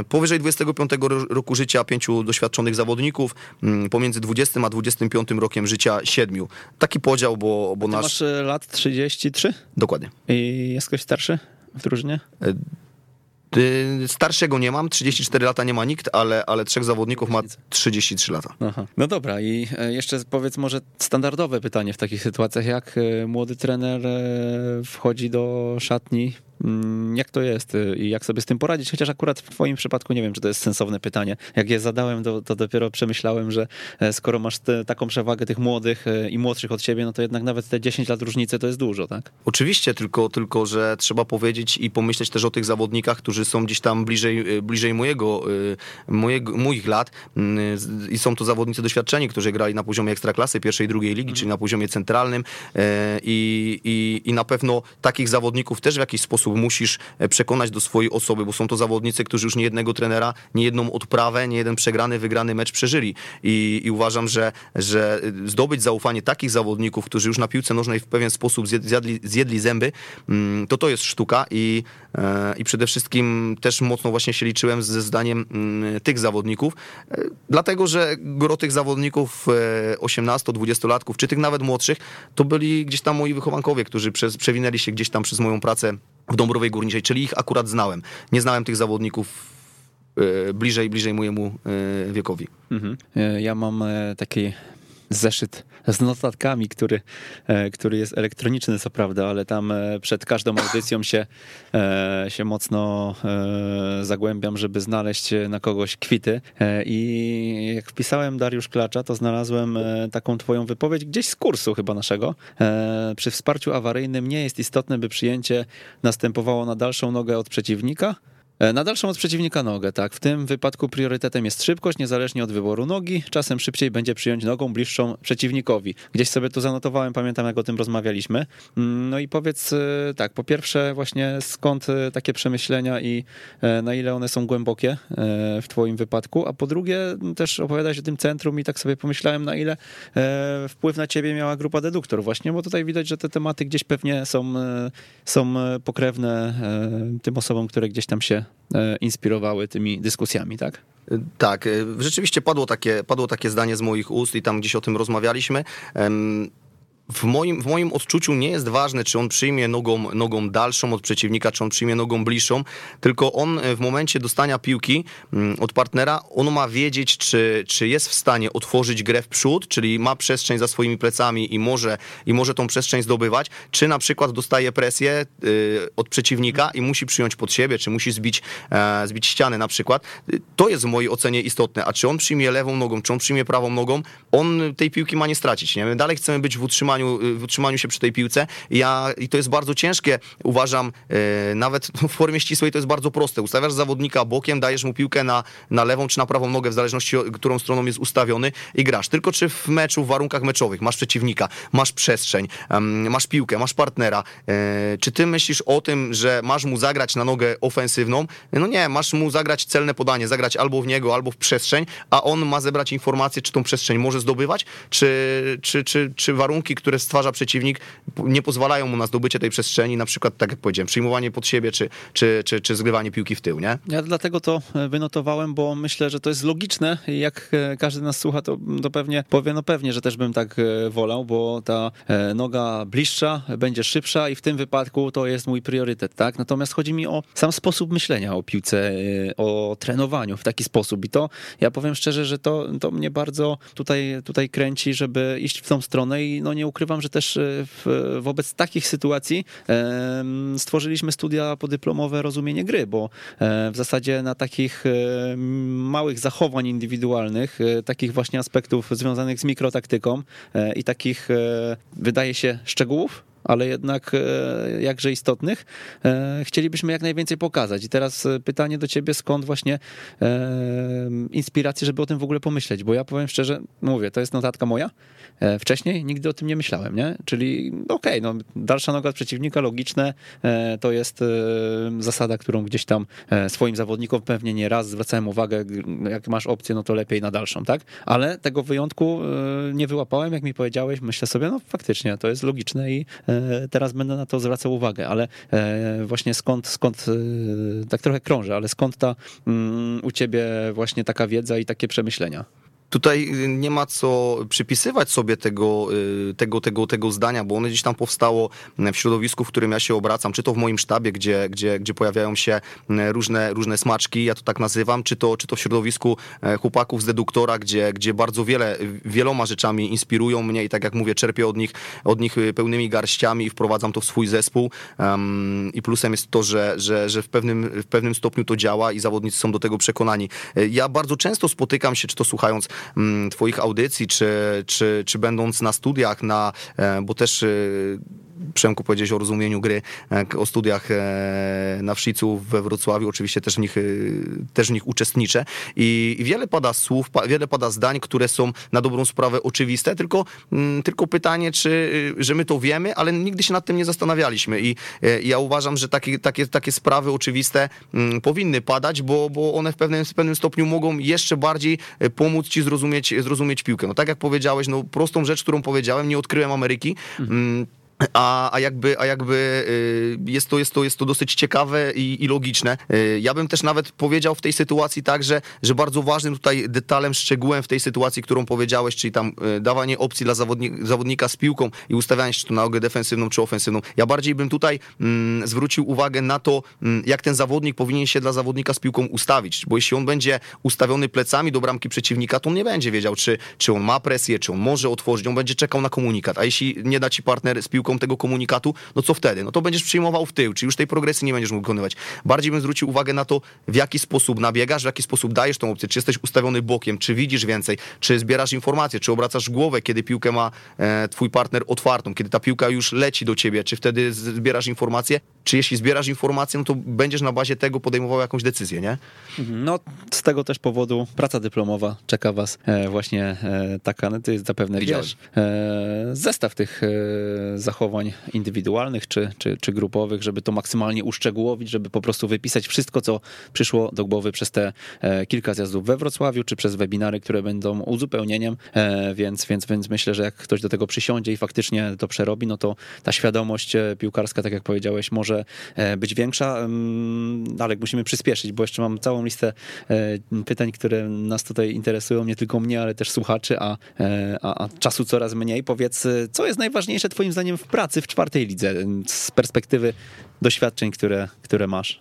Uważam, że, uważam, że zaufanie, zaufanie szatni, bo, bo jeśli tego zaufania szatni nie będziesz miał, to będzie ci bardzo trudno wpleść swoje, swoje pomysły, um, pomysły na, na, na, granie w, na granie w piłkę. Jeśli to zaufanie masz, jeśli przekonujesz ich do pewnych, do pewnych y, swoich pomysłów i oni, i oni idą za tobą i oni widzą, że to działa, oczywiście jedno zachowanie, drugie, trzecie, piąte, dziesiąte, to wtedy sobie budujesz tą szatnię, budujesz sobie swój wizerunek, oni pójdą za tobą w ogień, oni ufają w to, co ty robisz i i uważam, że to największe wyzwanie w tej, w tej pewnie czwartej, trzeciej, drugiej, pierwszej lidze czy ekstraklasie, to też, też jest mega ważne, żeby zdobyć to zaufanie, bo uważam, że z takich, nie, no z niewolników nie ma pracowników. Ktoś kiedyś to już mm, pewnie setki tysięcy lat powiedział temu. Dlatego e, chcę, żeby to było nasze i żeby zawodnicy byli do, e, do tego e, przekonani. Jakie są jeszcze te, te takie wyzwania czwartej ligi? No na pewno to, że, że trener w pewnym stopniu jest jest kierownikiem, jest, jest, jest, jest prezesem, księgowym, e, gościem od wycinania biletów czy od obsadzania e, ochroniarzy na, na boisku, bo też tak wygląda, wygląda moja, moja, moja praca. Oczywiście marzeniem moim jest to, żeby skupić się tylko na piłce i być tylko z tego rozliczanym, ale na tą chwilę te realia naszej czwartej ligi, czy realia mojego klubu na to nie pozwalają, żebym, żebym był tylko i wyłącznie trenerem. E, także to też jest jedno na pewno z takich, z takich, z takich wyzwań tego, tego zespołu, ale uważam, że, że radzimy sobie dos, dość sposób w tym, z tym. Powiedziałeś o księgowości, to e, powiedz, jak wyglądają realia finansowe w czwartej lidze śląskiej? Jeśli chodzi o zawodników, czy jeśli chodzi o kluby? No jeśli chodzi o zawodników, o trenerów, o kluby. W ogóle wszystkie kwoty możesz jako księgowy w ogóle wyrzucić. Kwoty które, kwoty, które gdzieś tam, gdzieś tam poznałem, bo w takich luźnych rozmowach z trenerami, którzy pracują, moimi kolegami, którzy pracują na poziomie czwartej ligi, to gdzieś tam zawsze jest moment na to, żeby porozmawiać, jaki macie budżet, jakie macie kontrakty w zespole. Oczywiście bez nazwisk, ale, ale chętnie się tym, tym dzielimy. No, w, w tych rozmowach, które gdzieś tam nawiązałem, czy nawiązał mój asystent, pojawiły się kwoty na przykład y, My mamy 45 tysięcy dofinansowania z miasta, na, na, na, ten, na ten sezon mieliśmy, e, a byliśmy, graliśmy z drużynami, które, które są niżej, niżej, niżej niż my w, w lidze i mają na przykład budżet 280 tysięcy czy pół miliona. Mhm. No, to, no, to, no to skala jest e, przeogromna i no tak to, tak to wygląda w klubach. My z tymi drobnymi e, groszami z miasta i, i, i wsparciu naszego prezesa pozdrawiam cię prezesie Pawle, e, to na pewno no, no idziemy, staramy się, żeby to wszystko pozamykać i pójść w tym dobrym kierunku, no ale tak jak mówię, potrzebni są do tego ludzie i sponsorzy. Jeśli chodzi o realia takie finansowe dla zawodników, no to w moim zespole są zawodnicy, którzy, którzy grają za darmo, a są zawodnicy, którzy grają za 1500 zł. Średniej nie liczyłem tego, ale, ale pewnie też w innych zespołach są zawodnicy, którzy zarabiają więcej. Mhm. Na pewno na pewno są kluby na, na niższych, w niższych ligach, czyli na przykład w okręgówkach, gdzie, gdzie budżet mają wyższy na zawodników i, i chętnie ściągają tych doświadczonych zawodników do siebie. Nawet nie musimy daleko szukać od Dąbrowy Górniczej są takie kluby i i też dają zarobić więcej zawodnikom niż my w czwartej lidze. Jeśli chodzi o realia, o realia mm, trenerskie, no to gdzieś tam średnia, bo też, bo też pytałem, zastanawiając się, y, jak moje zarobki wypadają na tle... Na tle co, co wynegocjować na tle, Dokładnie. Na tle... Tutaj bardziej poszedłem w doświadczenie, niż y, zdobycie doświadczenia, niż, niż zarabianie pieniędzy, um, ale to uważam, że taka, słyszałem kwoty 2,5 tysiąca, 3 tysiące złotych, że to są takie, takie zarobki na poziomie, na poziomie um, czwartej ligi, Mhm. ale podobno gdzieś tam prezesi y, zabraniają rozbudowywać sztab. Mm, u mnie, u mnie y, ten sztab został rozbudowany, no ale też pewnym kosztem. No dobra, mamy jeszcze jedno pytanie w takim razie jako sztabie. Gustaw Cyjankiewicz pyta, e, jak to jest pracować w tak dobrym sztabie? Na samym początku chciałem powiedzieć, Gustaw również pozdrawiam i, i Wojtek e, Białek. Właśnie, Wojtek Białek jest drugim trenerem i Gustaw analitykiem. Analitykiem, tak? asystentem, tak, dokładnie. No. I... Rzeczywiście, no dobry Mocny sztab. jak na czwartą ligę, no. Mocny sztab. Y, nie będę sobie tego zabierał, że sam ten sztab stworzyłem. Mhm. Od samego początku miałem pomysł na ten, na ten, na ten, na ten, na ten sztab i, i bardzo, bardzo walczyłem o, o to, żeby, żeby, żeby trener Wojtek Białek mm, był moim asystentem. Wynikało to z tego, że ja jako, jako zawodnik nie miałem doświadczenia, gdzieś tam kopałem po B-klasach, A-klasach, jestem bardziej teoretykiem niż praktykiem, e, a Wojtek no, miał występy, e, kilka występów w ekstraklasie na poziomie pierwszej ligi, drugiej ligi, e, czyli on był praktykiem, wiele widział z boiska, wiele, wiele słyszał z szatni i głosy, które gdzieś tam się pojawiają, że, że w bardzo dobry sposób się uzupełniamy. Mm, Gustaw za, zafascynowany pracą, jaką tam gdzieś tam robimy, bo, bo głośno o tym mówił, jaką robimy w Dąbrowie Górniczej, kiedyś przy przyjechał na, e, na staż, mm, odbył ten, ten, ten e, tygodniowy staż u nas w zespole i chciał się po prostu rozwijać. Czuł, że w naszym zespole może się rozwinąć. Zaproponowałem mu pracę, e, pracę asystenta trenera i przede wszystkim analityka. E, wiem, że, że, że robi to na bardzo dobrym poziomie i przyjął, zgodził się i teraz ten nasz sztab to, jest, są, to są trzy osoby.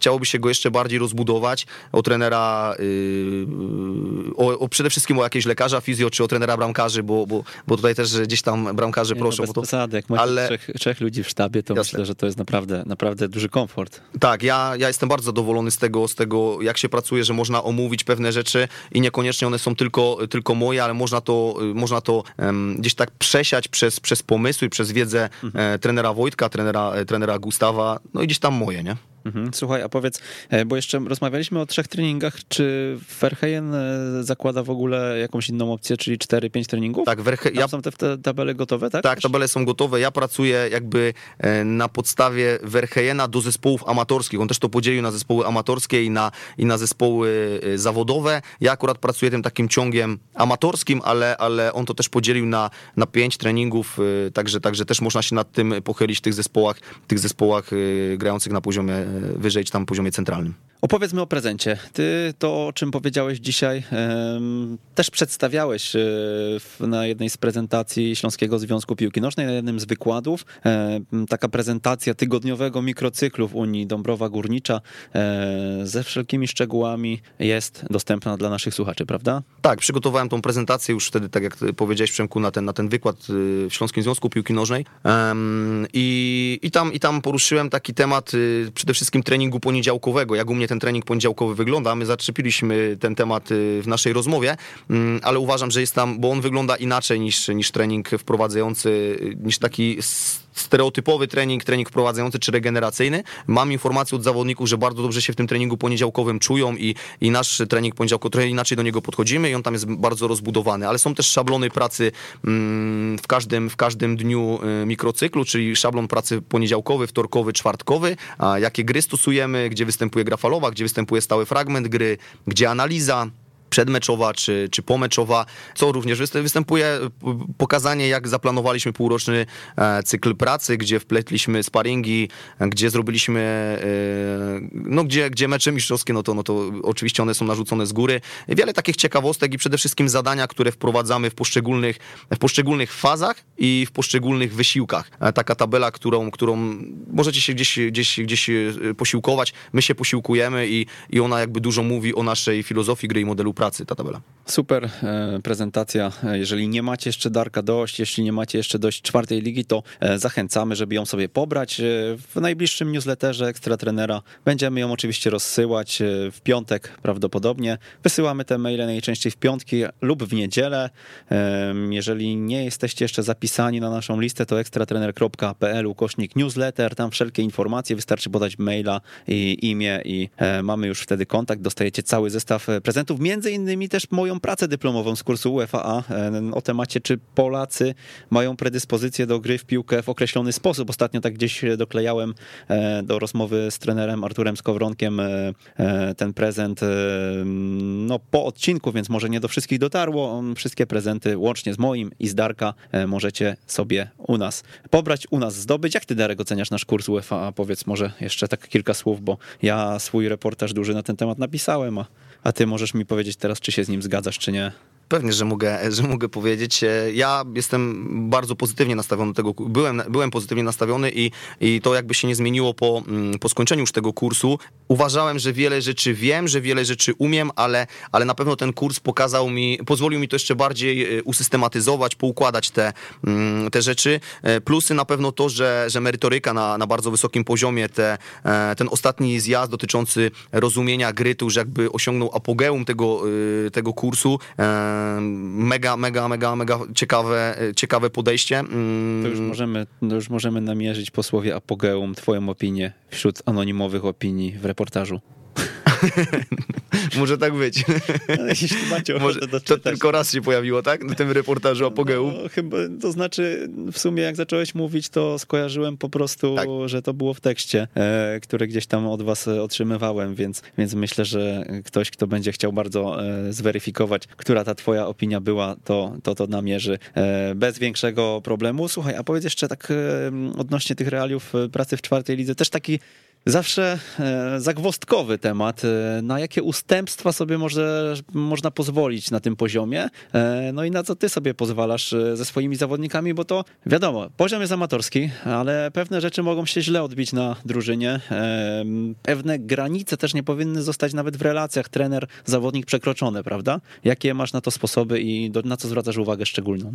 Nie wywiesiliśmy może jakiegoś takiego regulaminu zespołu. Podeszliśmy do tego bardziej na takiej zasadzie e, partnerskiej. Ja jestem zwolennikiem tego po, po, po szkoleniach z e, profesorem Hucińskim, żeby, żeby upodmiotawiać zawodników, a nie uprzedmiotawiać, żeby to, co, co, co robimy, żeby to było nasze, żeby to było wspólne i uważam, że, że ta świadomość mojego zespołu na pewno poszła do góry.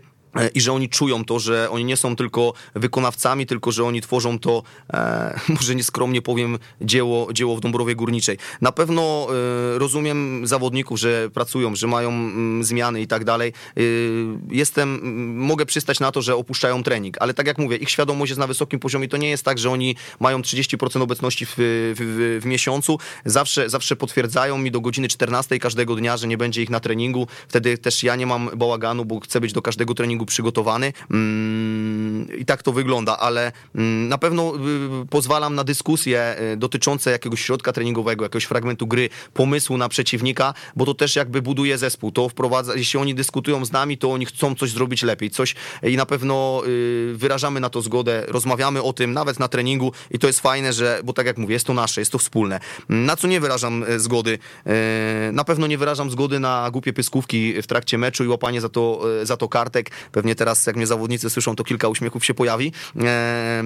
Bo rozumiem każdy faul i rozumiem każdą kartkę za faul, ale, ale, ale nie, nie głupie osłabianie drużyny, drużyny pyskówkami. E, na pewno nie, nie, nie wyrażam zgody na to, żeby zawodnik mi nie potwierdził, że go nie będzie na, nie będzie na treningu, bo to jest uważam brak szacunku jakby dla, dla pozostałych e, zawodników, z tego względu, że ja wtedy muszę coś zmieniać, coś modyfikować, a tak jak mówię, na każdy trening staramy się być przygotowani. No i na pewno takie, takie coś, co najbardziej mnie irytuje i na co najbardziej nie wyrażam zgody, to jest złe nastawienie do treningu, czy złe, do meczu raczej, raczej, raczej jakby tego nie ma, ale złe nastawienie o treningu. Trenerze, jestem zmęczony, kurczę, ciężko było w pracy, kurczę, coś tam dziecko nie spało. Trenerze, miałem y, ciężką kartkówkę, musiałem się uczyć. Oczywiście takich informacji jest bardzo mało ze strony zawodników, ale czasami idzie wyczuć to takie złe nastawienie w treningu i, i, to, i, to, i to widać, nie? że to, ten trening nie jest wtedy dla nich taki, y, taki, taki rozwojowy, aczkolwiek takich złych nastawień jest, jest, jest bardzo mało. To takie mm, rzeczy, które, na które zezwalam i, i nie zezwalam, które tak na tą chwilę gdzieś tam, gdzieś tam, gdzieś tam A złapałem. jeśli chodzi o takie aspekty, e, wiadomo, integracyjne, e, gdzieś po meczach wyjazdowych i tak dalej, tutaj czy masz e, jakieś zastrzeżenia do tego, co zespół e, robi gdzieś tam z tyłu autokaru, czy raczej totalnie zdajesz sobie sprawę z tego, że to jest czwarta liga? Zdaję sobie sprawę z tego, że to jest czwarta liga. Chociaż tam też tych młodszych zawodników masz sporo, nie? Też mam bardzo dużo młodszych zawodników, ale e, nie mam, nie mam nic przeciwko temu, żeby, żeby, żeby kto ma ochotę, e, nie wiem, otworzył to, to jedno piwo po wygranym meczu. Zawodnicy też bardzo dobrze e, czują moment na to, jeśli, jeśli e, jest jakiś mecz, który, z którego nie jesteśmy zadowoleni, który gdzieś nam nie wyszedł, a były takie dwa w, tym, w, tym, w tej rundzie, no to, no to też jakby nie przesadzają pod względem humoru i tak dalej w, w busie, ale kiedy idzie to wszystko w dobrym kierunku, to ja też nie jestem takim trenerem, który stoi z batem, nie, tego nie dotykaj, tego, tego, tego nie bierz, bo to będziesz musiał wybiegać, bo stracisz formę i tak dalej. Mm, Raczej, raczej, raczej wierzę w ich, y, w ich, w ich świadomość. Wojtek pyta na Twitterze, świeże pytanie, ale bardzo ciekawe. Trenerze, pracował pan jako asystent Piotra Pierścionka, zanim objął pan stanowisko pierwszego trenera w Unii. Jaka jest różnica pomiędzy pracą Pierścionka a pana? Jakie aspekty spowodowały, że akurat pan odnosi tak wielkie sukcesy dla klubu? Ciężko mi to jakby oceniać, oceniać pracę, mm, pracę trenera, trenera Piotrka.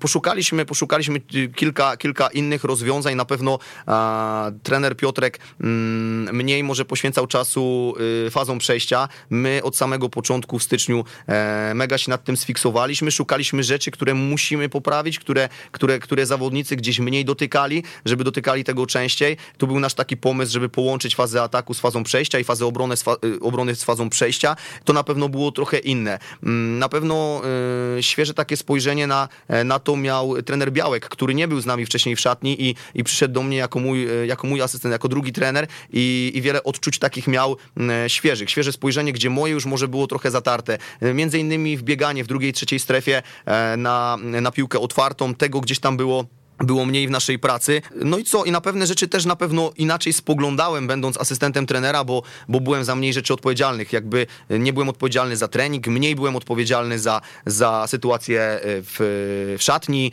E, Nie było dla mnie trudnych pytań, bo jakby pierwsze wszystkie trudne pytania zbierał, zbierał trener Pierścionek, a później musiałem się w tym wszystkim odnaleźć, odnaleźć na nowo i, i, i, i zmienić się na to, że te wszystkie pytania w pierwszej kolejności będą trafiać do mnie, że nastrój, który panuje w szatni, będę musiał w jakiś sposób ja zrobić. E, Uważam, że to wszystko udało się i ten, co tam padło, że, że jakiś tam e, wynik, wynik historyczny tutaj w, w pytaniu e, trenera, trenera Wojtka, że mm, to wszystko udało się tym, tą moją szatnią, bo ja zawsze wiedziałem, że, że to jest jakby siła, siła tego klubu, bo naprawdę mam empatyczną szatnię. Tam nie ma spin, tam nie ma bujek, tam nie ma krzyku takiego jeden na drugiego, tylko wiedziałem, że razem jesteśmy w stanie zrobić duże rzeczy.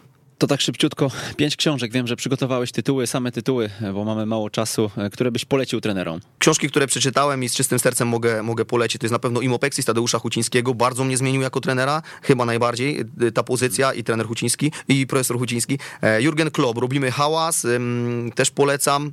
Nowy Wspaniały Świat, czyli tam o... Pochettino. Pochettino, e, Kopalnia Talentów, Ankersena i, i pięć dysfunkcji pracy zespołowej, tam mniej o piłce, ale, ale jak można poprawić pracę w zespole i dlaczego ona nie funkcjonuje. Kiedy stwierdziłeś, że będziesz, że zostaniesz trenerem? Kiedy, ki- tak mi się wydaje, kiedy, kiedy wszedłem do szatni, do szatni e, seniorskiej, może nawet nie na poziomie kobiet, aczkolwiek już wtedy czułem, że, że jest to bardzo ciekawe, ale jak wszedłem do czwartoligowego klubu jeszcze jako asystent, to wiedziałem, że to jest to, w czym się odnajduję, co mnie nie męczy, co niekoniecznie jest, e, jest moim hobby, ale, ale chciałbym w tym siedzieć, chciałbym w tym być, chciałbym, chciałbym w tym trwać i dalej tak uważam, nie? A kto miał naj, największy wpływ na ciebie w życiu?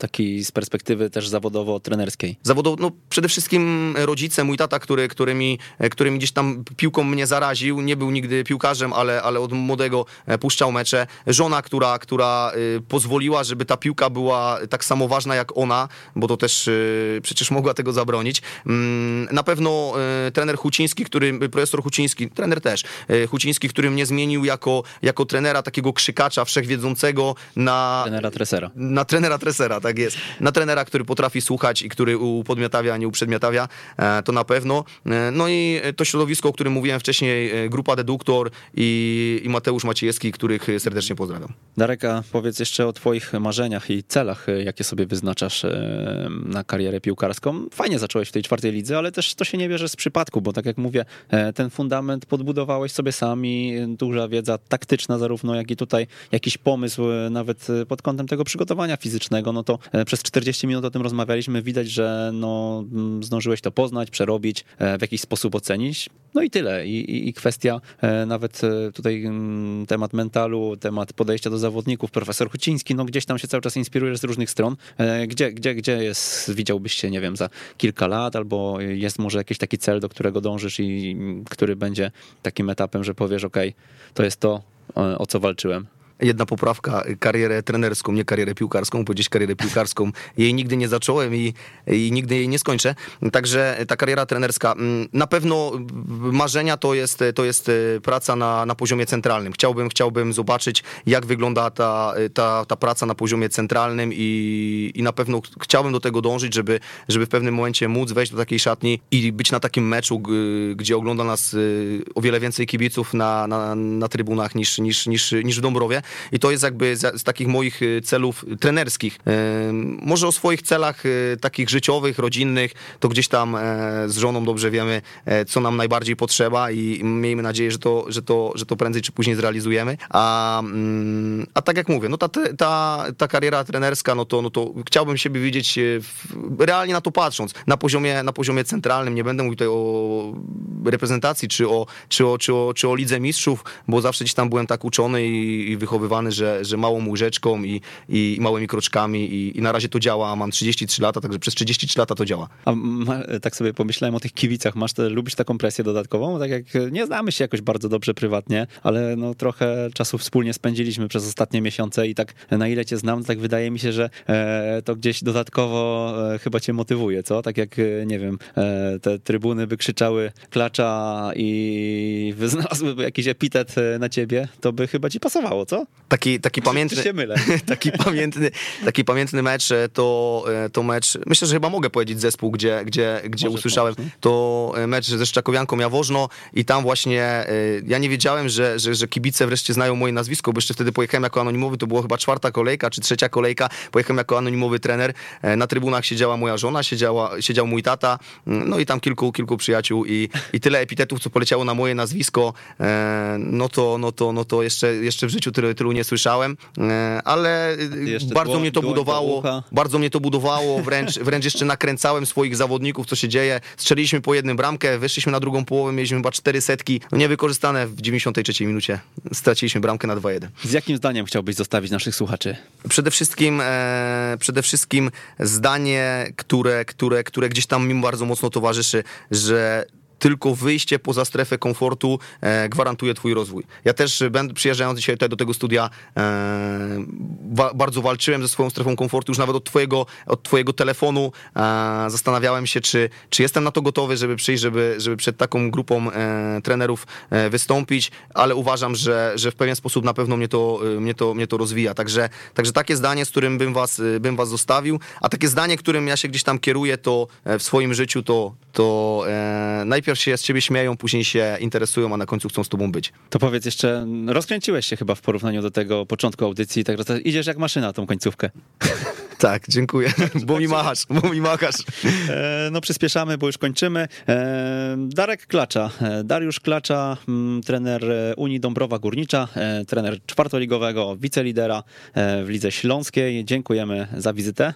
Bardzo dziękuję za zaproszenie. A ja zadam wam jeszcze pytanie, czy dobrych gości dobieram do studia. E, ja jestem bardzo zadowolony z dzisiejszej dyskusji e, na wysokim poziomie. Nieskromnie powiem, że ten scouting trenerów, który jest moją rolą, no możecie go ocenić na jakimś Twitterze. Napiszcie, czy, czy chcecie więcej takich gości jak trener Klacza, nieodkrytych, e, młodych, rządnych pracy na najwyższym poziomie. Jeżeli tak, to chętnie takich będę jeszcze gdzieś tam dalej wyszukiwał.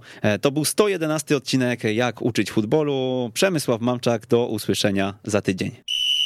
Jeżeli podobał Ci się ten odcinek, mamy do Ciebie prośbę: poinformuj jednego znajomego trenera o tym, że istnieje taki podcast jak Jak uczyć futbolu. To pozwoli nam dotrzeć do znacznie większego grona odbiorców niż obecnie, za co Ci z góry pięknie dziękujemy. Raz jeszcze, do usłyszenia.